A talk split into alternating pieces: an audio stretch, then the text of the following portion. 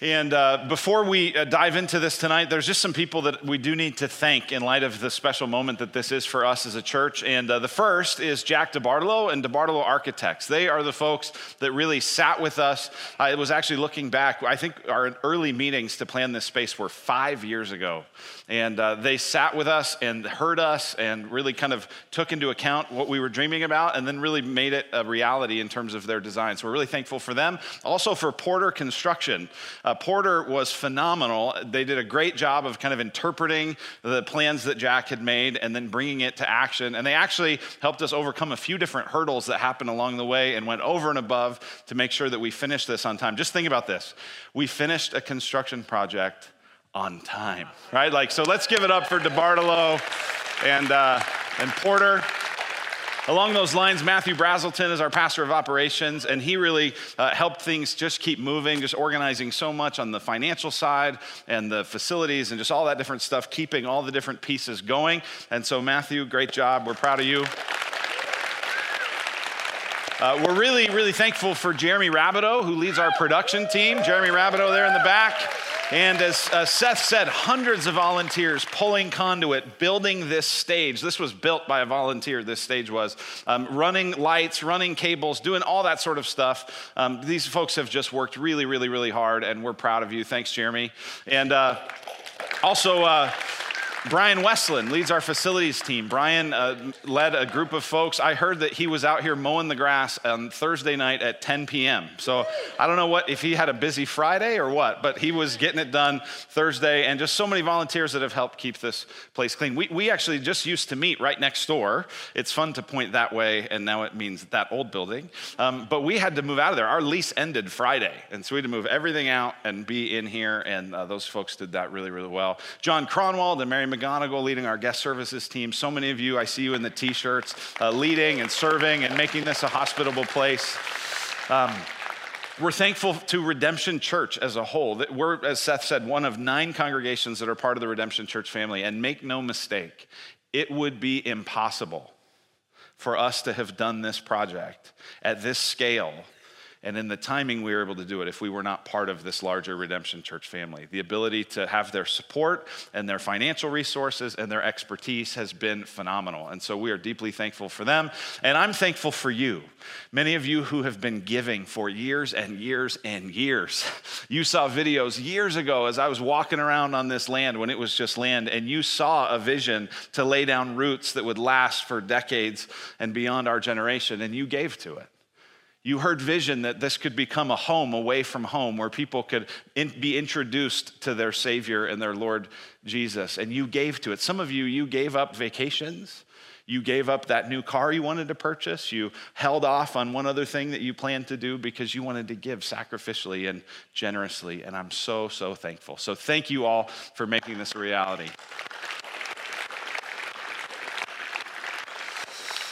All right, so as Seth said, we are starting the book of Philippians tonight, and I have a little question for you. What do the three following people have in common? All right, number one, uh, the first person is a powerful, innovative female CEO, an immigrant who runs a multinational clothing business. That's number one. Number two, is a teenage fortune teller who, because of some unfortunate circumstances, has been abused and used. And this power that she has, that on the surface would seem really cool, is actually destroying and ruining her life. Number three, a corrections officer who spends his days making sure that thugs and criminals and crooks don't escape. What do those three people have in common? They were the first three people to become the church in Philippi. Lydia, the seller of purple goods, immigrant from Thyatira to Athens or to Philippi there in Greece. The second was a woman, we don't even know her name, but this young girl who'd been possessed by a demon and had this fortune telling power. And so people had enslaved her and captured her. And when the Apostle Paul set her free, it ruined their business. The third was a jailer, a guy who was in charge of this prison that Paul and Silas had been thrown into. And in the middle of the night, when they were singing and praising God despite their difficult circumstances, and they, the, the prison gates burst open and they could be free, this jailer was about to kill himself. And the Apostle Paul said, No, no, no, no, no, don't do it. Put your hope in Jesus. And he and an entire household were baptized. And those three converts became the Philippian church. You can read all about that in Acts chapter 16. The church in Philippi, Philippi, by the way, is in what is modern day Greece. It was the first European church plant that the Apostle Paul started. He traveled all over the Mediterranean rim, and the first church that got started was in Philippi. Paul had incredible affection for these people, right? If, if the Philippian phone number had come up on Paul's phone, he'd answer it every time. He loved them, deep affection for them. And you see the joy and the affection that fills this book. It's maybe one of the reasons why so many Christians feel like Philippians is maybe their favorite book of the Bible. You ask a lot of Christians, hey, what's your favorite book? Many will say Philippians. I think it might be because it's short, uh, just four chapters. Hey, no, no, I'm not. Hey, that's fine. Uh, it's short and it's sweet and it's filled with affection and it's practical and it's hopeful and it's very much about Jesus. And it feels appropriate that Christians would love a book about Jesus. And that's why I think it's actually a great book for us to study as we begin our life together in this new church home. Because as a church, we're committed to Jesus and his gospel. And those are the themes that really dominate the book of Philippians. There's some phrases you'll hear if you come around here for some time. You'll hear this phrase. You'll hear all of life is all for Jesus. The idea that we don't just gather on Sundays and that becomes kind of our spiritual thing and then we do our other non spiritual stuff, but that all of life is for Jesus. And this book really reflects how important Jesus is. Just in chapter one, Christ is mentioned 11 times. The centerpiece of this entire book is the first part of Philippians 2, where it highlights the the, the humility and then the exaltation of Jesus. All of life is all for Jesus. We get that from the book of Philippians. We also say around here a lot that we are gospel centered and outward focused, that we're to be centered on the good news of the gospel, and that that is to then propel us out to be God's ambassadors in the world around us. And the gospel is a huge theme in this book. Look at chapter 1, verse 5. Uh, Paul is thanking them because of their partnership in the gospel. In chapter tw- uh, 1, verse 12, he says, I want you to know, brothers, what has happened to me has really served to advance the gospel. I think you could argue that maybe the theme verse of the book of Philippians is verse 27 of chapter 1. It says, Only let your manner of life be worthy of the gospel of Christ, so that whether I come and see you or am absent, I may hear of you that you are standing firm in one spirit, with one mind, striving side by side for the faith of the gospel. I want you to live in a way that reflects the values of the gospel. I want you to stand together in the gospel. Now, there's a really cool thing that Paul does actually in that verse in 127, and it's hard to see from the ESV translation here, so I'll show it to you in the uh, Christian Standard Bible translation of chapter 1, verse 27. Here's what it says there uh, He says, Just one thing, as citizens of heaven, Live your life worthy of the gospel of Christ. That, that's what that phrase here in our ESV, only let your manner of life, that phrase in the Greek is, is all about citizenship. And the reason that's significant is Philippi was actually started as a military colony following a number of significant military victories. And it was created in such a way that if you moved there as a veteran, you would be free of taxation for the rest of your life. How many of you are like, First plane to Philippi. I'm there. Right? And, and, and you would get Roman citizenship, which was prized. Not everybody had it. It afforded you all kinds of rights that other people did not have. And so it was a very patriotic town that was very, that felt like citizenship. And citizenship to Rome, that's a big deal. And here the Apostle Paul says, no, no, no, no. If you're a follower of Christ, you have a bigger citizenship. And so, as citizens of heaven, Live your life worthy of the gospel of Christ, of the message of Christ. Here's how commentator Gordon Fee describes it. He says, Believers in Christ are people of the future, a sure future that has already begun in the present. They are citizens of heaven who live the life of heaven, the life of the future, in the present, in whatever circumstances they find themselves. Are you a citizen of the United States? Perhaps you are, and praise God for that. Amazing rights are afforded by that. But if you are a follower of Jesus, listen, you're not just a citizen of the United States or of any other country, you are a citizen of heaven. And Philippians is going to help us to live into that reality as it pushes us to live lives as citizens of the gospel. Now, we're going to talk about the gospel in a number of different ways tonight. And so, before we do that, I just don't want to make an assumption that we all understand what the gospel is. If you come around church, you hear that word a lot. If you are new to church, you maybe have at least heard the word gospel. But if I said, hey, what do you think the gospel is? If you're new to this, you'd probably go, uh, I don't know. And uh, even if you've been around a while, you may have heard kind of a, a, a like pithy sort of, well, it's this or it's this or it's this. I want to try to give you a sentence that I think describes, at least as best as I could in one sentence, what is the gospel. The gospel is the good news that Jesus has inaugurated the kingdom of God and is forgiving sin renewing his creation and reconciling his people and creation to God through his sinless life, his substitutionary death, his victorious resurrection, sending of his spirit, and promise to return. Whew. That's quite a sentence, right? But if I have to do it in one sentence, that's how I would describe the gospel. Let me unpack that for you. The gospel is first the good news. The gospel is news. It's about something that happened. It is not advice. Advice is what most people think the message of Christianity is. If you went to someone and said, Hey, what do you think the Christian message is all about? They'd say, Well, it's a bunch of advice. You got to do this, you got to not do that, you got to go there, you got to go to church, you got to follow these rules, you got to read this. You got to do, do, do, do. That's not the gospel. That's advice. The gospel is news about what God has done.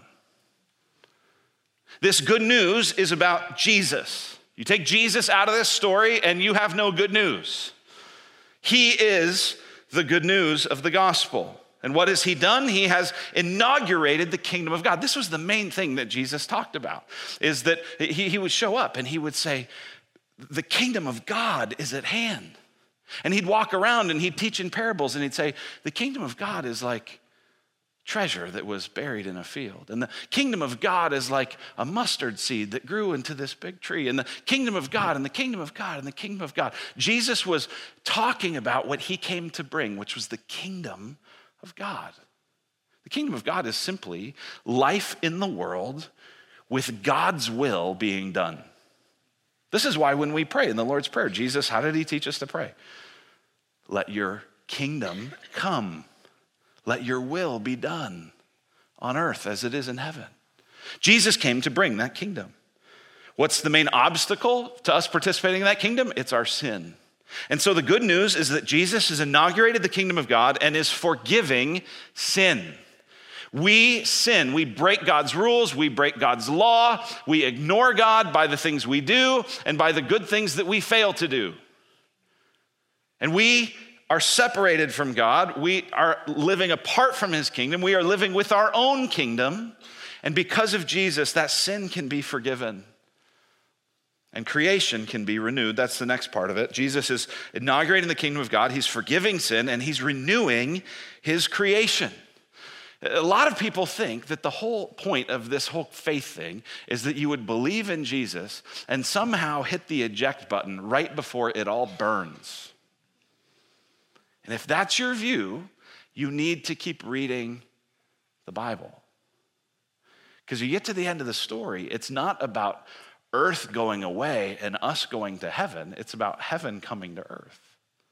So the point of following Jesus is not about how we can get to heaven, but how heaven can get to us. And God is doing that in Christ, renewing his creation and reconciling his people and creation to God. He's making all things new. He's bringing heaven and earth together. He's bringing male and female together. He's bringing Jew and Gentile together. He's bringing slave and free together.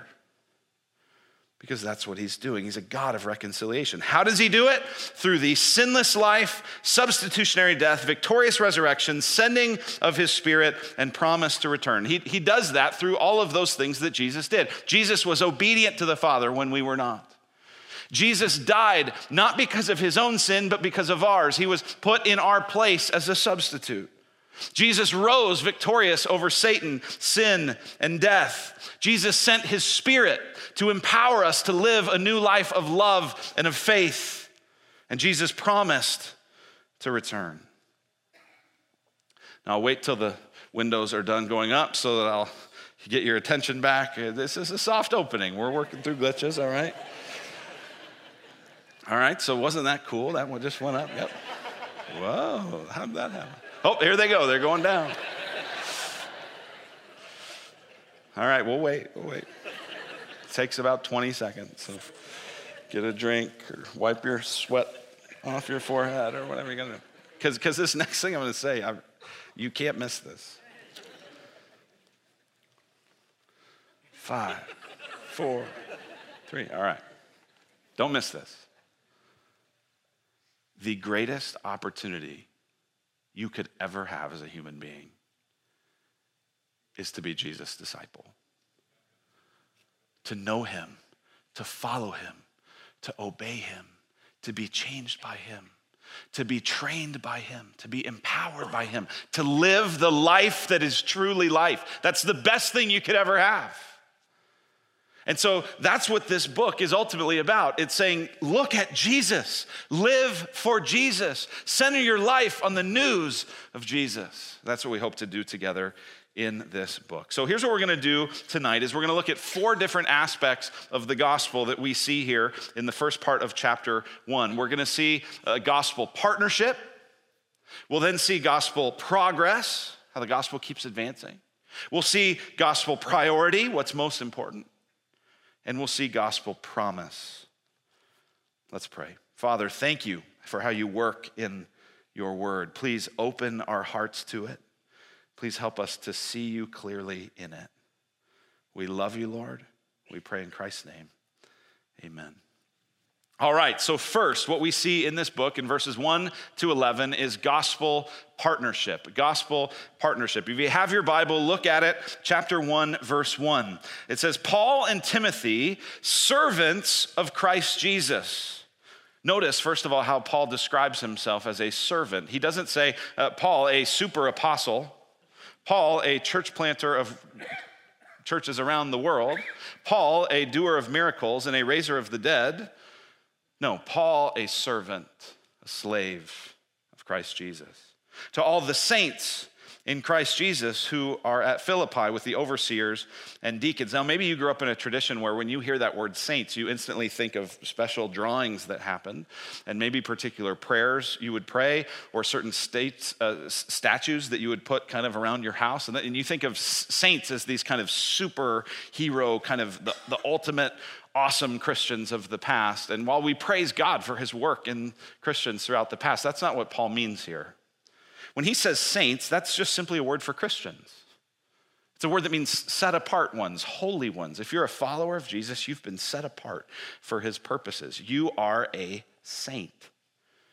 You go, gosh, I'm not a very good one. Well, that's why you need to keep coming. That's why you need this book. But you are, in God's eyes, a saint.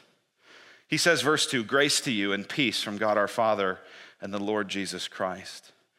Notice his affection in verse 3. I thank my God in all my remembrance of you, always in every prayer of mine for you all, making my prayer with joy why?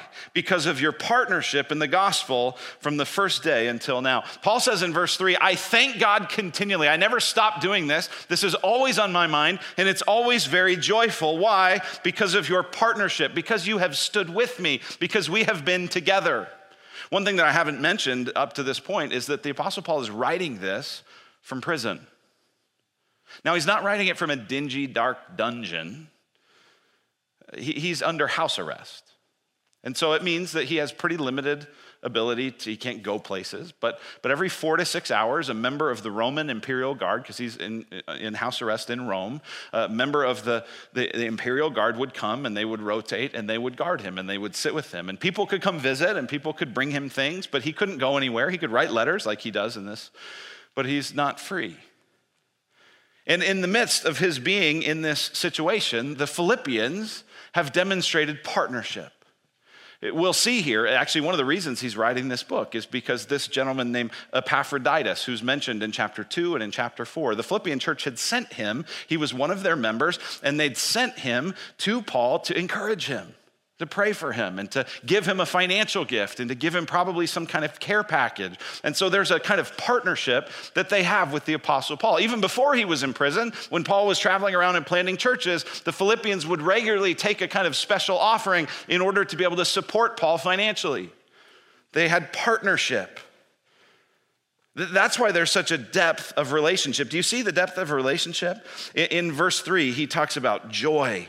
In verse seven, he says, It's right for me to feel this way about you all because I hold you in my heart.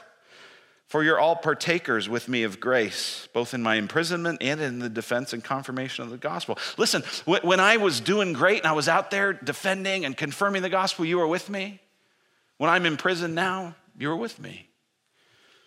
For God is my witness, verse 8, how I yearn for you all with the affection of Christ Jesus. Get this the Philippians were not passive passengers in the mission of God through Paul, they were active partakers, participants. I think about this. If, if, if, you ever drive, like you, you, go to another city, how many of you, if you're on vacation, and it, those of you that are married, it, like one person does all the driving? Any of you do that? A few of you, not, not most. I won't ask why you do that because um, you'll probably say something mean about your spouse's bad driving. But, um, but, but one of the things that I, on one hand, I really like to just ride in the passenger seat, let Molly drive. On the other hand, I feel like I miss the whole place. Because when you're just riding, you don't have to think about what you're doing. You don't have to make any decisions. You're not particularly engaged. Maybe you have to figure out what to play on the radio, but that's about it. But when you're driving, you're an active participant. You're figuring out how this has to go.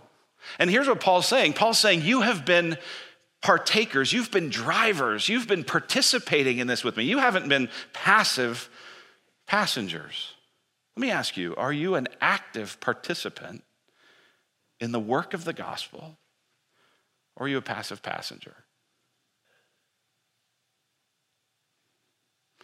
Was really cool just this morning. Mark Burns was here. Mark is uh, a church planter in Turkey who's one of our partners in the gospel. And we don't use that in kind of a flimsy sort of way. He's legitimately a partner. We decided a number of years ago that when it came to international work, we would just focus our efforts on Turkey and on uh, Juarez in Mexico. And uh, there may be ways God leads beyond that in the future, but that's where we're zeroed in. And so there are church planters in Turkey that we are building partnership with. And the way we look at partnership is the way that Paul viewed it with the Philippian church it's relationship and it's money. It's not one or the other, it's both. We don't just want to send resources and send money to people who are doing great work. We want to also have relationship.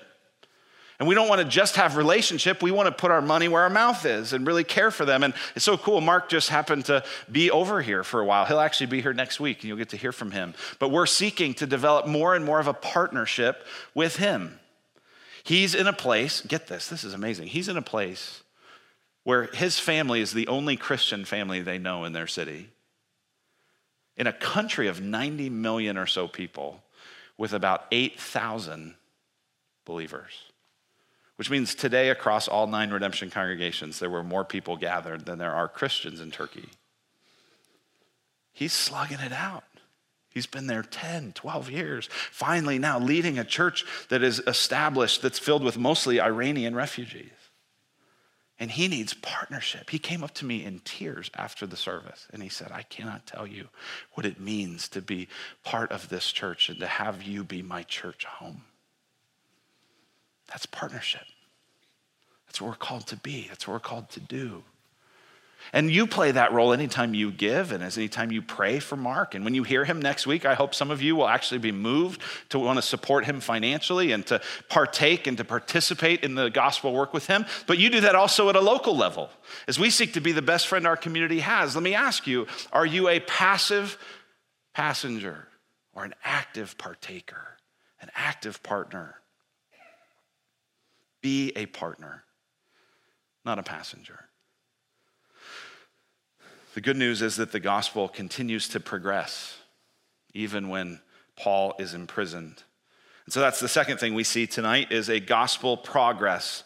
A gospel progress. The, the reason Paul's writing in part is because he sent Epaphroditus back and he's also trying to give them a little bit of an update on how he's been doing. The people are worried because he's been imprisoned. They're concerned and, and they're most of all going, oh no, Paul is this great worker of the gospel. Paul is this great communicator. Paul is this fearless, fearless guy. Like, what in the world? God, what are you doing?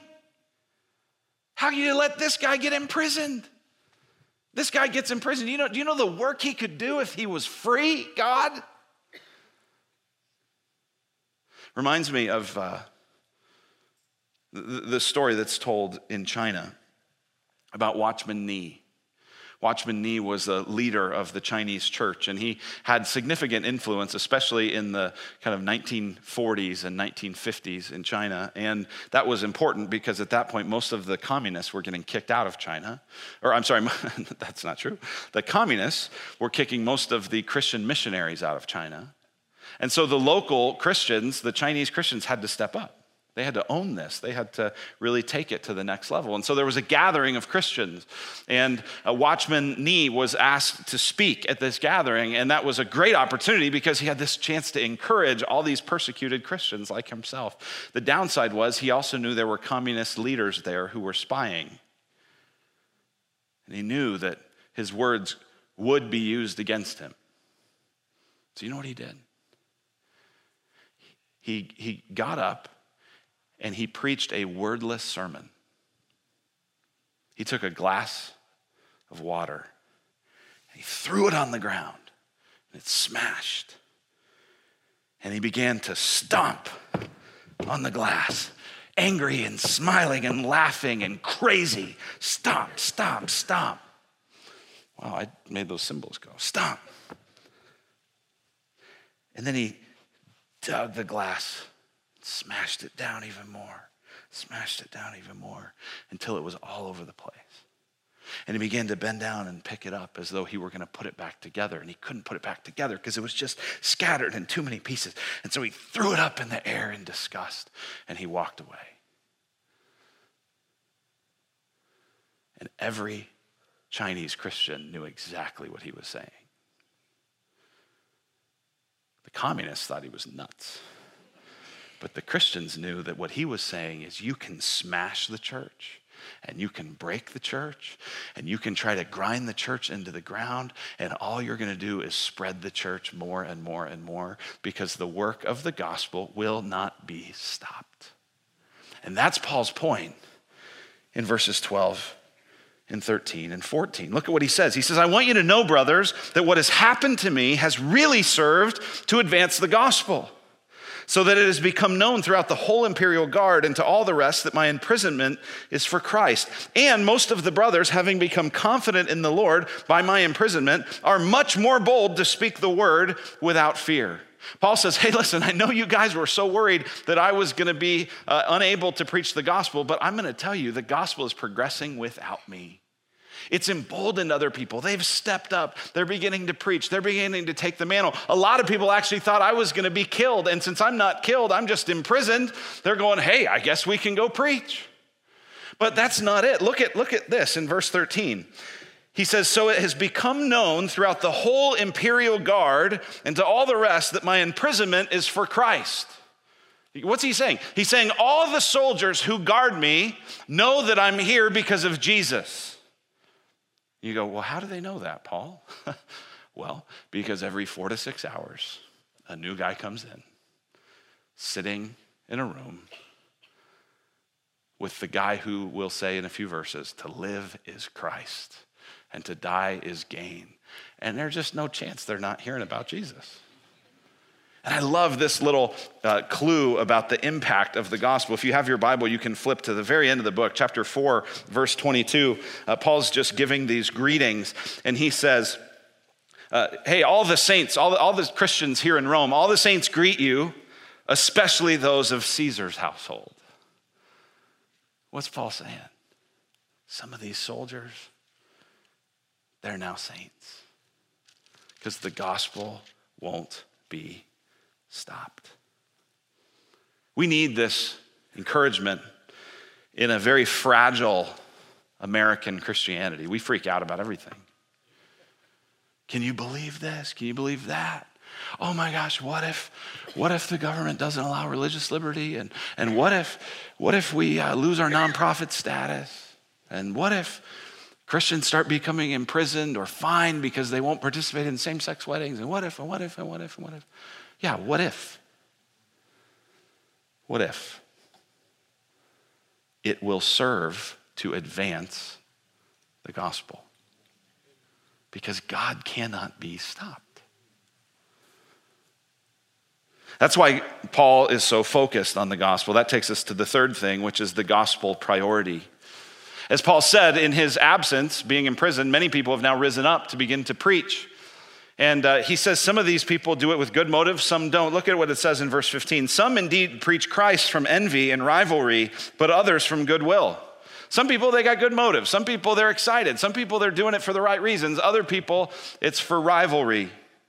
He says, The latter do it out of love, knowing that I'm put here for the defense of the gospel. The former proclaim Christ out of selfish ambition, not sincerely, but thinking to afflict me in my imprisonment. Apparently, there were some people who thought, you know what, this Paul guy, ever since he got to town, everyone just, have you seen Paul's latest post on Instagram? I was listening to this podcast by Paul, and I mean, he's just amazing. And I wish that you would preach like him, Pastor, right? And some of these pastors have heard just enough of this, and they're like, you know what? Forget that guy. I'm going to preach the gospel and show them that I deserve that attention. So some people with really good motives, some people with really bad motives. What, what, what does Paul think of it? Verse 18. What then? Only that in every way, whether in pretense or in truth, Christ is proclaimed, and in that I rejoice. Now, listen, Paul does not rejoice in a false gospel being preached. We'll see that in chapter three, because he'll call the people that preach a false gospel dogs, evildoers, mutilators of the flesh. So he's not into a false gospel with sincere heart. But he says, listen, if you preach a true gospel and your motives are a little bit mixed up, I'm gonna pray for you. I'm gonna hope that it gets better. I don't think that's the best way to live, but praise God the gospel's going forward. It's his priority. It's what he cares about. He wants people to meet and know and follow and experience the life of following Jesus as a disciple. That's his priority. We can get very bent out of shape on, well, I like this preacher and I like that preacher and I like this way of thinking about things and I like that way of thinking about things. And get this theology does matter. But if the gospel's being preached, we should rejoice. Charles Wesley, I'm sorry, John Wesley and George Whitefield were both part of significant awakenings and revivals that happened in history in Europe and in America. And they had bitter, bitter rivalry and disagreements about doctrine. And one time they, asked John Wesley, they said, Hey, uh, Mr. Wesley, do you think that George Whitefield, do you think you'll see him in heaven? And he said, No, I don't. They said, You don't, you don't think he's converted? He said, No, he's definitely converted. He'll just be so much closer to the throne, and I'll be so far back, I won't be able to see him. What if that was our posture? You know what? He's preaching the gospel, and I'm going to rejoice in that. Let me ask you could you rejoice in God's gospel work in a church that you would never want to go to?